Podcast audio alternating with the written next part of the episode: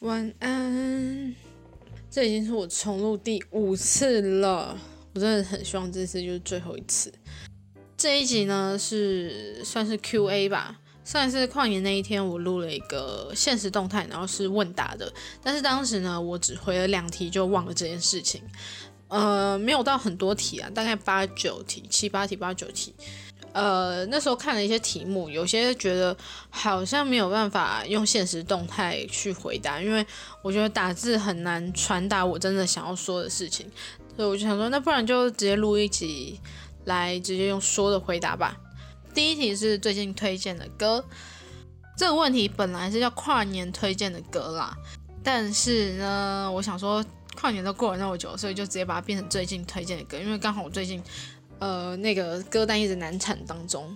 所以我想说，那直接来推荐个歌曲。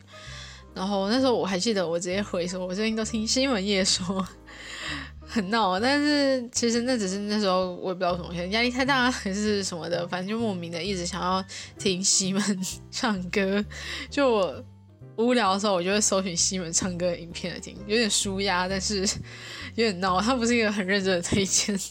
如果要认真推荐的话呢，我最近喜欢听的是炎亚纶的《摩登原始人》。那他是在炎亚纶他离开了华研之后，到了索尼音乐所发行的专辑。那我自己是最近看了好好还有娘娘的访问炎亚纶的影片，所以我才去找了这首炎亚纶的新歌来听。那我一听就觉得还蛮喜欢的。这首歌我很喜欢的点是，它其实就曲风还不错。就很吸引我嘛，然后呢，它的 MV 是动画，那里面也有一些很值得去探讨的一些议题，那应该也是炎亚纶他自己本身就有在关心的议题。然后我在大概上礼拜的时候，一月八号，我就看到炎亚纶他在他的粉丝团就有发文就讨论这首歌，然后他在那篇文他是这样说，他就说。幸运拥有说话力量的我，开始选择不同的方式说话。正在尝试用有趣、色彩丰富的、结合力量的方式开启讨论的对话框。MV 里有我关心的鲸鱼过度捕杀、石虎用路安全、大象被拔象牙、地球环境脏污的意象，在 New Disco 曲风的包装下，让每个人可以看到有趣的词之下去想象更值得努力的未来。乌托邦，不论你想称之为何，它是我们大家都曾经有。过的或正在努力的理想世界，它不远不远不远，只要我们没有放弃，没有停下靠近它的脚步。这一支 MV 我最有印象应该是石虎，就是他那个时候是石虎走在路上，然后可能被车撞。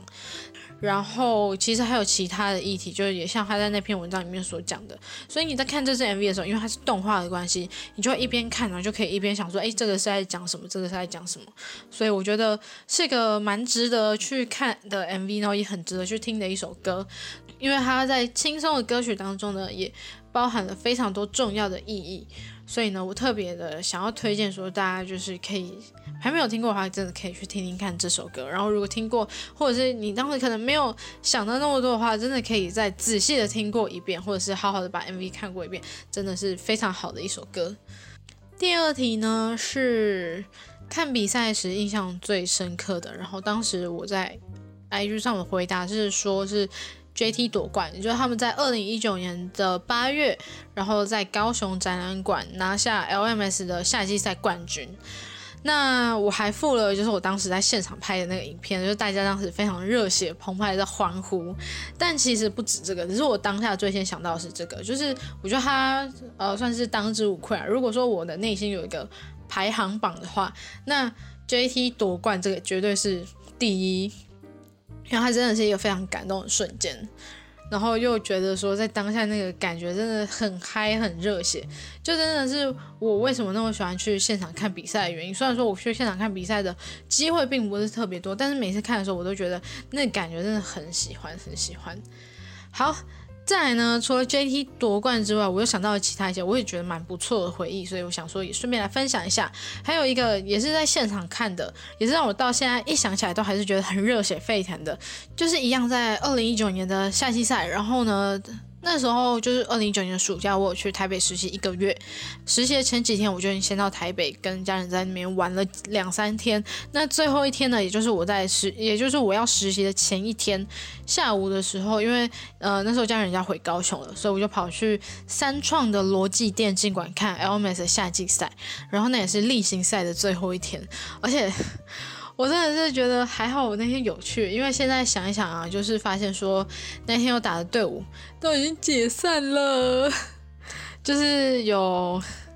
最现在就是 MAD 嘛，然后闪电狼，然后再就 G Race，然后再就最近宣布解散那个 AHQ，真是超级时代的眼泪啊！就所以现在就想起来，尽管说当时真的排了非常的久，而且还超热。呃，然后就是因为说那天还有所谓的贵宾，就是就是贵宾，我觉得不用再多谈，就是贵宾。就因为这样子的关系，所以他的呃开放入场的名额并不是很多，也就造成说为什么我当时要排那么久。后来就好不容易候补进场，但是就只能站在后面看，但是还是觉得是很值得的一天。第一场比赛，也就是第一个波三呢，是 HQ 对闪电狼。在那个时候呢，其实，在二零一九年的夏季赛的时候，闪电狼的成绩并没有像以前那么好。在夏季赛之前呢，他们连续七季都是呃 LMS 冠军，就七连冠。但是呢，在那一季真的跟以往相差的是蛮多的，而且那一天在当时闪电狼的战绩是倒数第二。那那一天已经是最后一场了，所以当时其实闪电老师已经确定没有季后赛的。不过那天跟 HQ 的比赛是真的非常的精彩，因为当时上了新人的上路 Bush 的关系，所以呢，哈娜比就补到了中路。那那时候他选了库奇这个角色，然后拿下了五连杀，就让我一直记到现在。呃，必须要说的是，虽然说我不是第一次在比赛中看到五连杀，但这个是我第一次在现场看到五连杀。然后当时现场的观众真的都非常的嗨，就除了干爹就是那个贵宾以外，大家真的都很嗨，就是对于那个五连杀，所以就真的让我很怀念在现场看比赛的感觉。然后最近 LP 有开打也有开放观众，就超羡慕的。那还有一个就是。不是在现场看，但是让我印象很深刻，然后现在还是会不时的拿出来看的一场比赛。那主要不是这场比赛，主要应该是那一位选手，因为我是先被这位选手圈粉之后，我才再回去看这一场比赛。他就是 HK 的 Crash。那这场比赛呢，就是在夏季赛的某一场，由 HK 出战 Drex 的比赛当中，HK 的打野 Crash 他就以他拿手的角色李星拿下五连杀，而当时当天在对面，也就是 Drex 他的那一场上的打野是 Mountain 老山。但是呢，Crash 还是打出一场非常精彩的比赛。然后我后来会看回来看这个呢，是因为在世界赛的时候，因为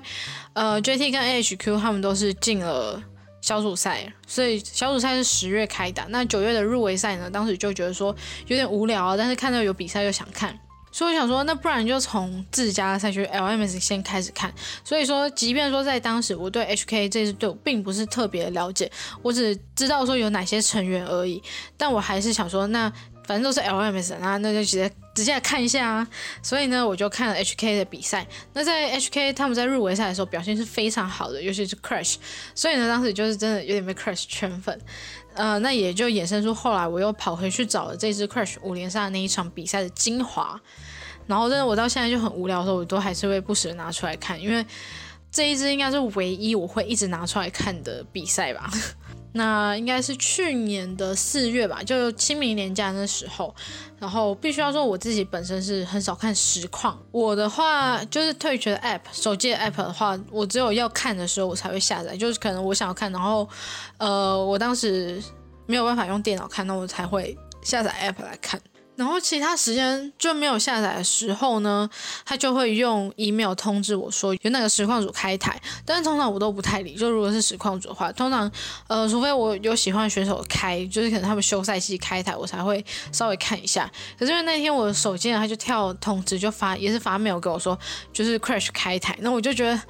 我觉得一定要看，因为呃，必须说的是，我在那时候就是喜欢 Crash 的时候，我觉得有点像迷妹的感觉。就是那时候我找到了他的 IG、他的 Twitter 跟他的 Twitch 的台，但是呢，其实他这些都是没有什么在更新，也没有在开台的。可是我想说，就是还是一次一次追踪一下嘛，然后。后来就想说，哎，还好我有先追随，虽然说就是没有办法在他开的时候让通知跳出来，就如果你在他开的时候追的话，那可能在当时就会有显示在荧幕上。如果他没关的话，然后他可能就会念出来。但是呃，因为我已经先追随了，所以就没有办法这样子。但是我就觉得说，至少呢，我有办法就是及时的跟到。总之呢，就是因为那一天看到那个通知的时候，我就立马把我的退学 app 载回来。因为当时就是放假的关系，所以我就在家，那电脑在学校就只好用手机。虽然中间有吃饭休息一下，后来他有重开，大概八九点、八点多的时候，然后我就从就是那个八点多一路看到隔天的清晨，那个五点多快六点的时候。当时我是觉得说，哎，好像真的撑不下去，真的想要睡觉，所以我就在他那一场打完的时候，我就留了晚安。那他也刚好就那一场打完，他就要关了，所以他就也回了我晚安之后关台。后来回去看记录的时候，发现居然看了九个小时。天啊，才讲两题就讲超久，但是可能是主题的问，呃，主题的关系吧。然后我现在莫名其妙，就是喉咙有点哑，可能是我 今天真的录太久了。好。第三题呢是问说 Steam 上面都玩什么游戏？呃，我觉得应该是因为我那时候说我要开，我要在 Steam 上面跨年，但是最后我好像还是没有，因为我还是跑回去看了那个跨年晚会的部分。那主要是那时候我想要玩返校啦，因为当时返校影集刚完结嘛，所以就想说那就来重温一下游戏。除此之外，其实 Steam 我真的非常少在开，就是最初真的是因为返校关系才接触到 Steam 这个平台。那甚至这个账号也不是我的，是我跟我哥借的。然后我之前还蛮喜欢一个实况主，也是 YouTuber，叫做阿神。那时候就看他玩了那个《心跳文学部》，所以当时呢我就去查，发现说，诶，它是免费的游戏，所以我当时又跟着玩，玩了大概一个结局还两个结局吧。后来还愿出的时候呢，当时也是有。在他发行的那个时候，我就下，嗯，我就买了，也是还好啦。所以就之后他下架的时候，我还是有办法玩，但是我也没有玩很多，反正我最后就没有玩完。整体来说，就是这三个游戏，就是《返校还愿》跟《心跳文学部》，没有要玩的时候，基本上我不太会开 Steam，就还是喜欢单机跟手游居多。但是我上次就是我那时候上礼拜吧，我不是在剪。那个跟我朋友录的那个音档，然后那时候我不是剪到一半，然后说我很想要看那个挖口，因为那时候挖口他开台，虽然说他那时候是写跟 rock，可是后来我就我打开之后发现不止 rock，还有 hanabi 跟 rest，然后有的很喜欢 rest，所以那时候就很想要一直看下去。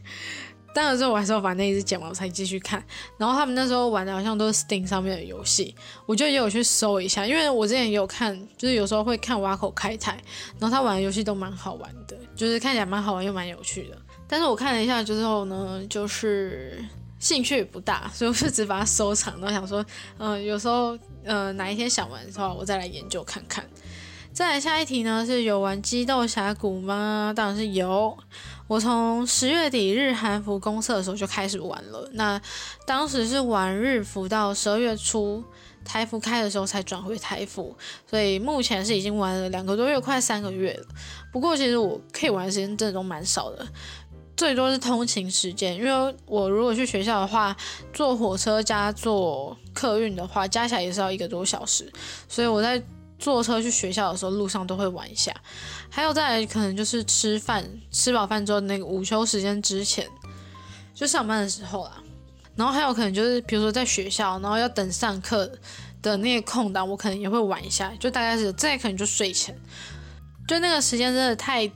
太零碎了，所以没有办法很 free 的在那边玩，所以都是以玩家跟电脑打的模式居多，就是。因为跟电脑打的话，就是你可以比较轻松的去控制那个游戏的节奏跟游戏的时长，然后就比较不会玩到太久，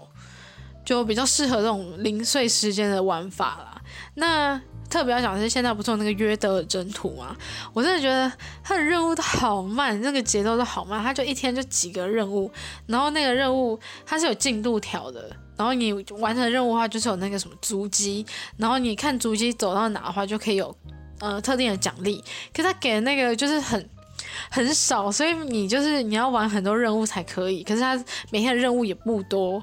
然后我很想要，我是因为很想要玩凯能还有酷奇，所以就很想要快点凑到那个约德的宝箱。因为现在的话，凯能跟就是他新新出的那几个角色，只有凯能跟露露可以直接买。那我是等到凯能就开放可以直购的时候就直接买了，所以现在还差库奇。可是因为他就是要做活动的关系，所以那些角色现在就是一定要用活动宝箱去换，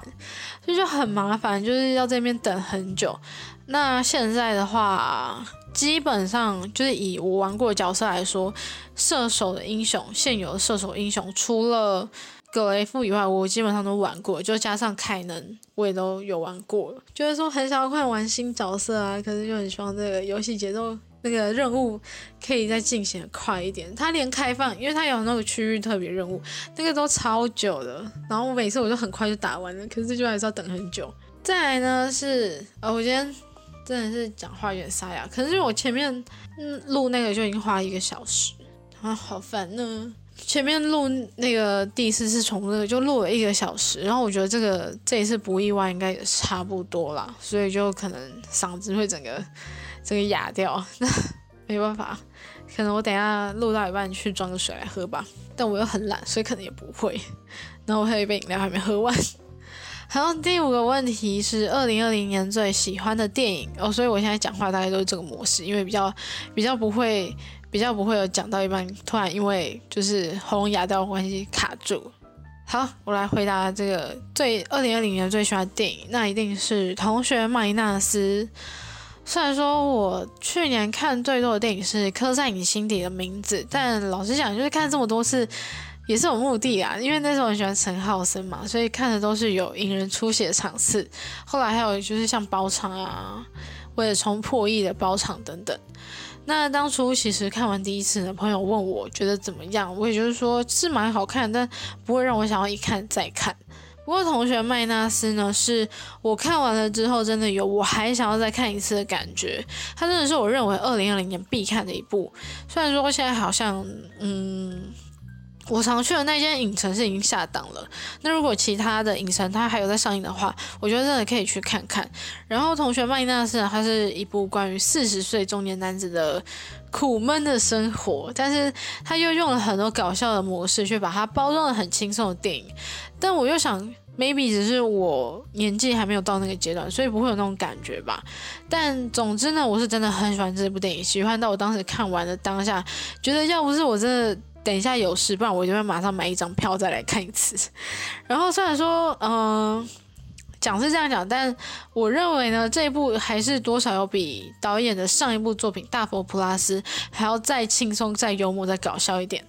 然后如果不去看二零二零年最喜欢的话，就是撇除掉二零二零年这个条件的话，我最喜欢的电影有两部，一部是。呃，二零一九年的《阳光普照》，然后这一部我觉得他应该不用多说，就是很多人都还蛮喜欢这一部的，而且他最近还入围了那个奥斯卡奖。那另外一部呢是蛮久以前的，也是我小时候就出来的一部作品，但是其实我小时候并没有特别喜欢看，是到了我上大学开始会看一些电影解说影片的时候，它是我第一部看的作品，叫做《父后七日》。然后复后七日，他是在讲就是那种道教的丧礼习俗，他就这样说女主角她的父亲去世到她呃告别式那一天的一些过程。然后它是由散文所改编的，虽然篇幅很短，但是我觉得还是让我每次都看了都会觉得啊情绪就是很热泪盈眶，所以我还蛮推荐就是可以去看的这三部，一部是《同学麦纳斯》，然后一部是《阳光普照》，再就是《复后七日》，对，就这三步。再两题都是一个 很难去轻松的作答的题目。第六题是在讲说，他问题是这样问啊，他说，因为这个是在跨年的时候问，所以他就跟我说，一年就过去了，发现我又单身了一年，真的好想要谈恋爱，但是一直都没有对象，该怎么办才好？唉，怎么会问我呢？我我也是又单身了一年呐，我母胎单身二十三年了。如果是男生的话，再坚持一个六年多，我就会变成魔法师了呢。不得不说，我朋友也有这样的困扰，他也是，他也是在发他的跨年文的时候，然后说哦，希望说呃，一年后的今天，我可以就是发文的时候，然后可以就是有个对象可以让我说哦，接下来一年请你多多指教之类的，就是反正就是可以感受得到他迫切的想要谈恋爱，而且不止这篇文，他有时候发现实动态都会透露说他很想要谈恋爱这个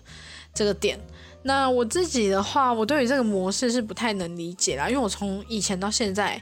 我从来都没有这种迫切的想要谈恋爱的感觉。就算有的话，那可能也是因为有喜欢的对象，所以想要谈恋爱。想要谈恋爱都是建立在有对象的情况上，就是有喜欢的对象，然后想要跟他谈恋爱，就是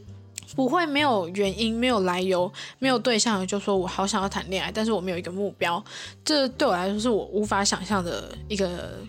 一件事情，那我觉得，如果说看这个问题，觉得你应该是跟我朋友一样，就是单纯只是想要谈恋爱，但是目前还没有一个目标，没有个对象。我觉得你要先想清楚，说自己为什么想要谈恋爱，你有喜欢的人呢，还是你没有对象但就想谈？可能你呃生活觉得很孤单，然后觉得说呃。比如说你身边的朋友可能他们都有对象，但你没有，你就觉得啊很羡慕啊，觉得说我也想要有这样子。呃，我看你的这个问题基本上就不会是第一个有喜欢的这个选项，那就要思考说谈恋爱这件事情到底是不是在你的生活中非常必须要有的。如果说觉得希望有个对象可以陪。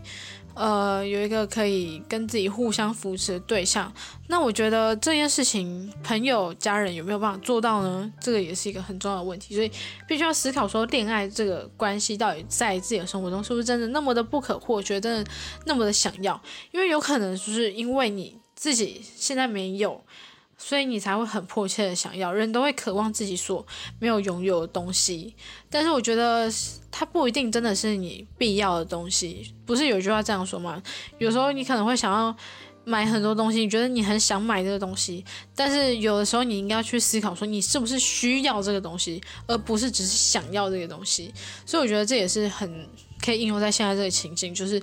必须要思考，你是不是真的需要有一个对象来陪你，还是你只是想要有这个对象？好，不管怎么说，如果你真的还是想要谈恋爱的话，那我觉得你要先好好的去认识自己。想想你自己有什么样的特质，有什么样的特色，有什么样的优点，你是一个什么样的人？好好的认识自己，先爱自己，才会知道自己想要的对象是什么。因为有的人可能对自己不了解，或者是他，或者是他就是单纯只想到别人，没有想到自己的话，那很容易就会为了要去迎合别人而去改变自己的原则。所以我觉得。坚持坚定自己的模样是一个很重要，就是好好的做自己，保持自己的模样，我觉得是很重要的。像我在前阵子吧，看了一支瓜姐瓜吉的影片，其实这不是我第一次看，我偶尔就会找来看一下，就是他的那孤独的美食废人，然后他有一个系列叫不孤独的美食废人，有时候就是可能跟朋友跟他的呃。员工或者是跟他老婆，第一集呢就是在讲中年大叔的甜点，然后里面是他一个大学同学，然后呢在那一支影片就有提到说，不要为了女孩子改变自己。我不知道我为什么这么说，我觉得你是一个超酷的人，你要坚持做自己，你才会交到一个跟你一样酷的女朋友。哦，我觉得这就是让我觉得做自己很重要的原因，是因为你如果去营造一个假象，营造一个对方可能会。营造一个别人可能会喜欢你的假象，可是那不是真正你的话，其实你自己也会很累，而且你就会没有办法找到一个真正喜欢你的人，因为他可能真的接触到你真实的模样之后，maybe 他没有办法接受，那他可能就会远离你，那你辛苦找到的对象是不是就离开了？所以呢，我觉得做自己真的非常的重要，就也像瓜吉在那支影片最后讲的，就是波长对才会走在走到一起，所以呢。呃，当你确定了自己就是恋爱对你来说是什么，是不是真的不可或缺？然后，如果你真的觉得想要找到这样子的一个人的话呢，重要的就是要了解自己、认识自己，然后做自己，你才有办法真的找到一个愿意了解你、愿意接纳你，然后甚至可能跟你也有一些共通点的人。因为我觉得我是很深信物以类聚这件事情，所以你如果真的不要觉得说做自己好像会找不到朋友、找不到对象，可是你真的做自己之后呢，你才有办法找到跟你一样、找到跟你这个一样酷、一样帅的人。所以呢，这是一个非常重要的一件一个课题吧，就是在你想要找到一个对象陪伴你之前，你要自己先好好的。去了解自己，陪伴自己，跟自己对话之后呢，你才能进一步去找到好好的找一个愿意陪伴你的人。所以就是这样啦，加油！那下一题呢是压力大的时候该怎么办？怎么去看待压力？先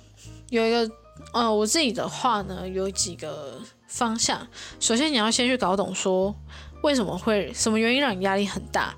压力大的话，我觉得。可能是两种可能，一个是他有一个特定的原因，就是你平常可能不是一个这样子的人，平常不是就是会充满压力的人，你可能最近工作特别不顺，生活特别不顺，学业啊人际关系可能呃特别的，就是不是那么的顺利，可能就是会造成你突然之间压力很大的一个原因。那另外一种的话呢，就是可能你平常就有积累很多的负面情绪，然后这样子各方。负面情绪整个全部汇集在一起呢，造成你的压力很大。那它可能就是一个常态性的，或者是一种循环性的。可能你这一阵子还不错，那可能也会突然之间就陷入一个很糟糕的情绪，或者陷入一个压力当中。所以你要先搞懂，说你平常可能不会有这样子的问题，然后你突然之间压力就很大，或者你平常可能就过得就是非常压力压力大，呃，就是那种压力山大的样子的话。就是你要先去搞懂说是哪一种，然后再针对这个问题，针对这个压力的来源去解决，去想一个解决的方法。那如果是前者，也就是有特定的原因导致你最近压力很大的话，这个其实是好解决的，就是看是什么样的问题，然后针对问题对症下药。那如果是后者的话呢？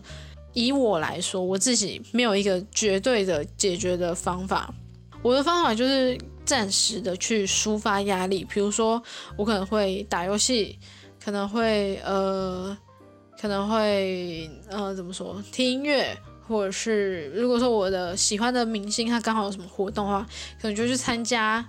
然后或者是可能会去看一个电影，比如说那种很好笑的喜剧片，可以笑很久的，或者那种很让人很难过的悲剧，然后可以大哭一场的，就是那种暂时的发泄，暂时让你情绪得到抒发，有点像吃止痛药一样，让你暂时得到缓解。可是治标不治本，你就可能过一阵子，你还是会被那种情绪困扰。那因为我自己就是这样子的人，算是找一个跟压力和平共处的。办法吧，我自己是这样子想的。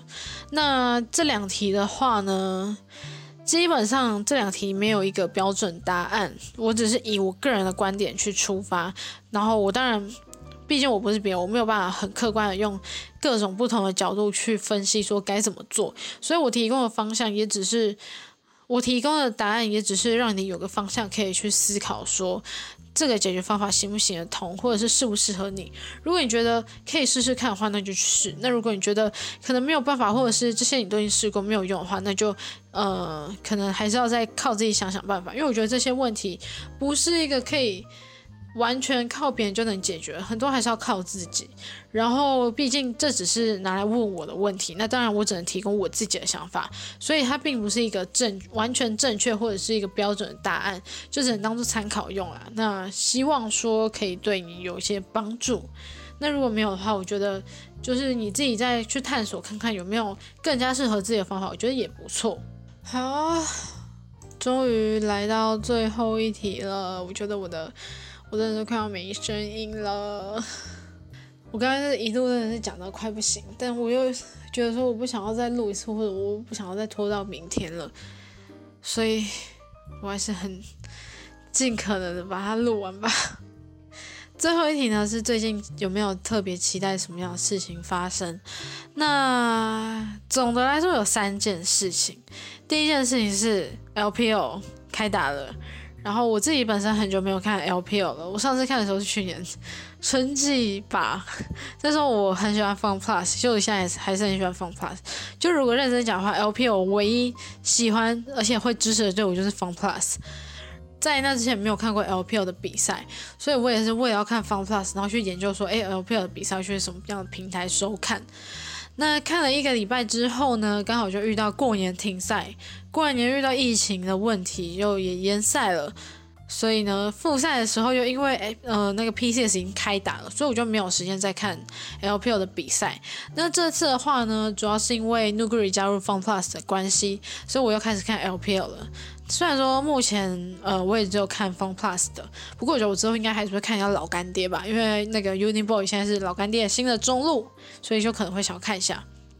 但主要还是以看 Fun Plus 为主。那因为我之前就蛮喜欢他们的嘛，呃，所以就再看到 Fun Plus 比赛，就有一种哦很熟悉的感觉回来了。虽然说去年 Fun Plus 的成绩没有像他们在二零一九年的时候表现那么亮眼，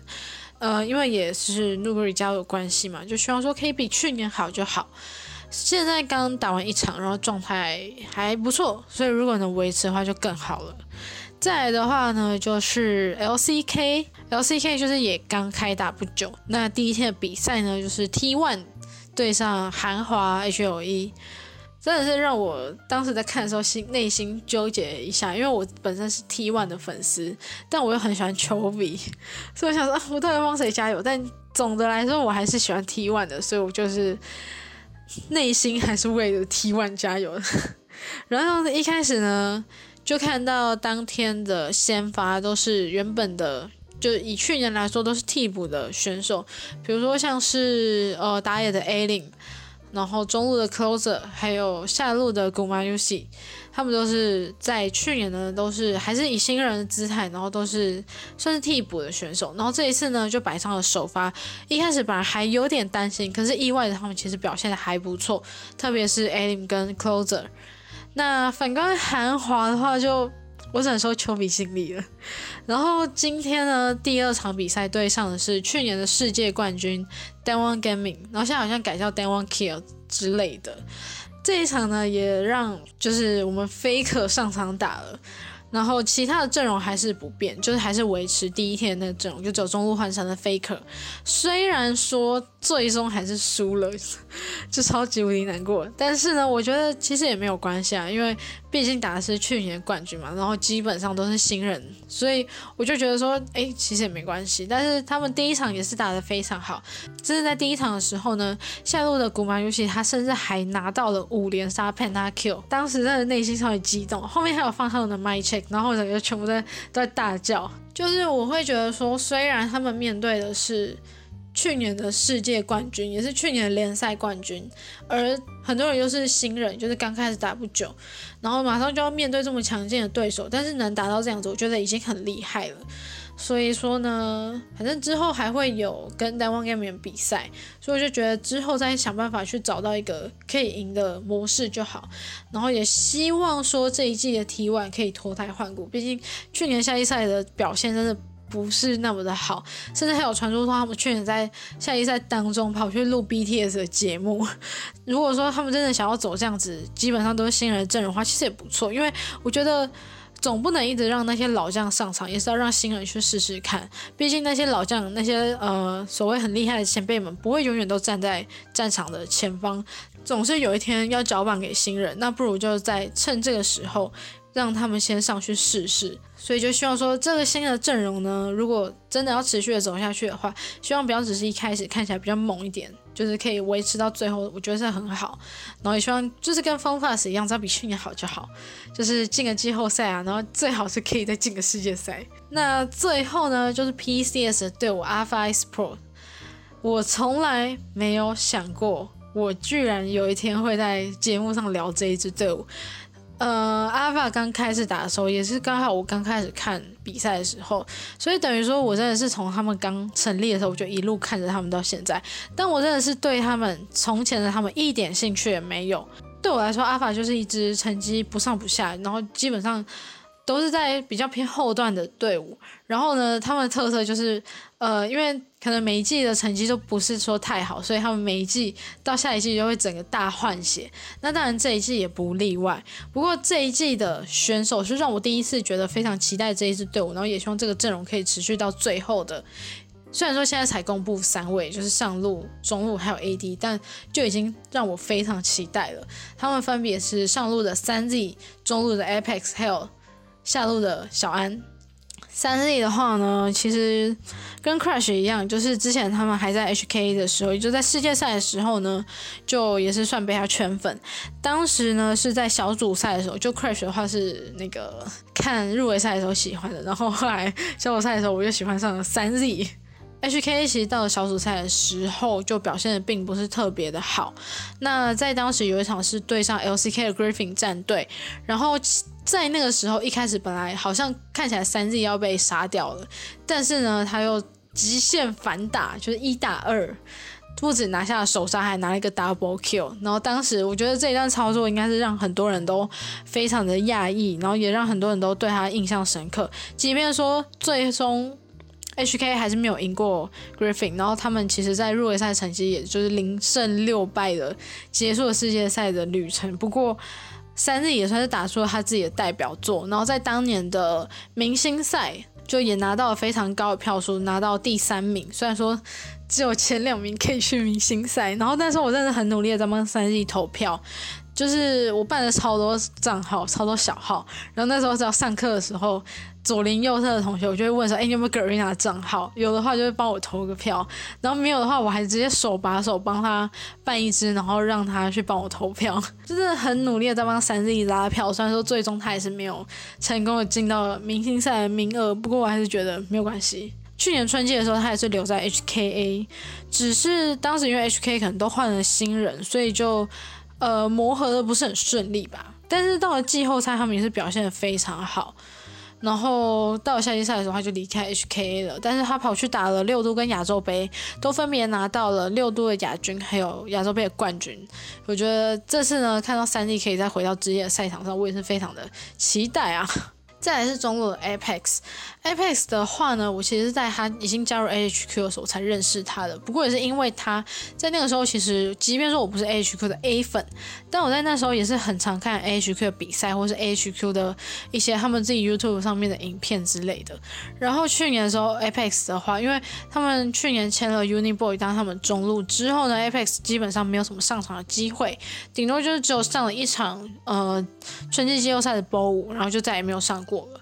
夏季赛的时候呢，Apex 有几个礼拜都会固定开实况，然后那时候我都会看。虽然说我不是一个特别爱看实况的人，就以 Crash 来讲的话，可能真的是一个迷妹的心态。虽然说，呃，我只能看他打游戏，然后他讲的话我都听不懂，然后他也可能不太常跟人家互动，就有可能顶多就是留言。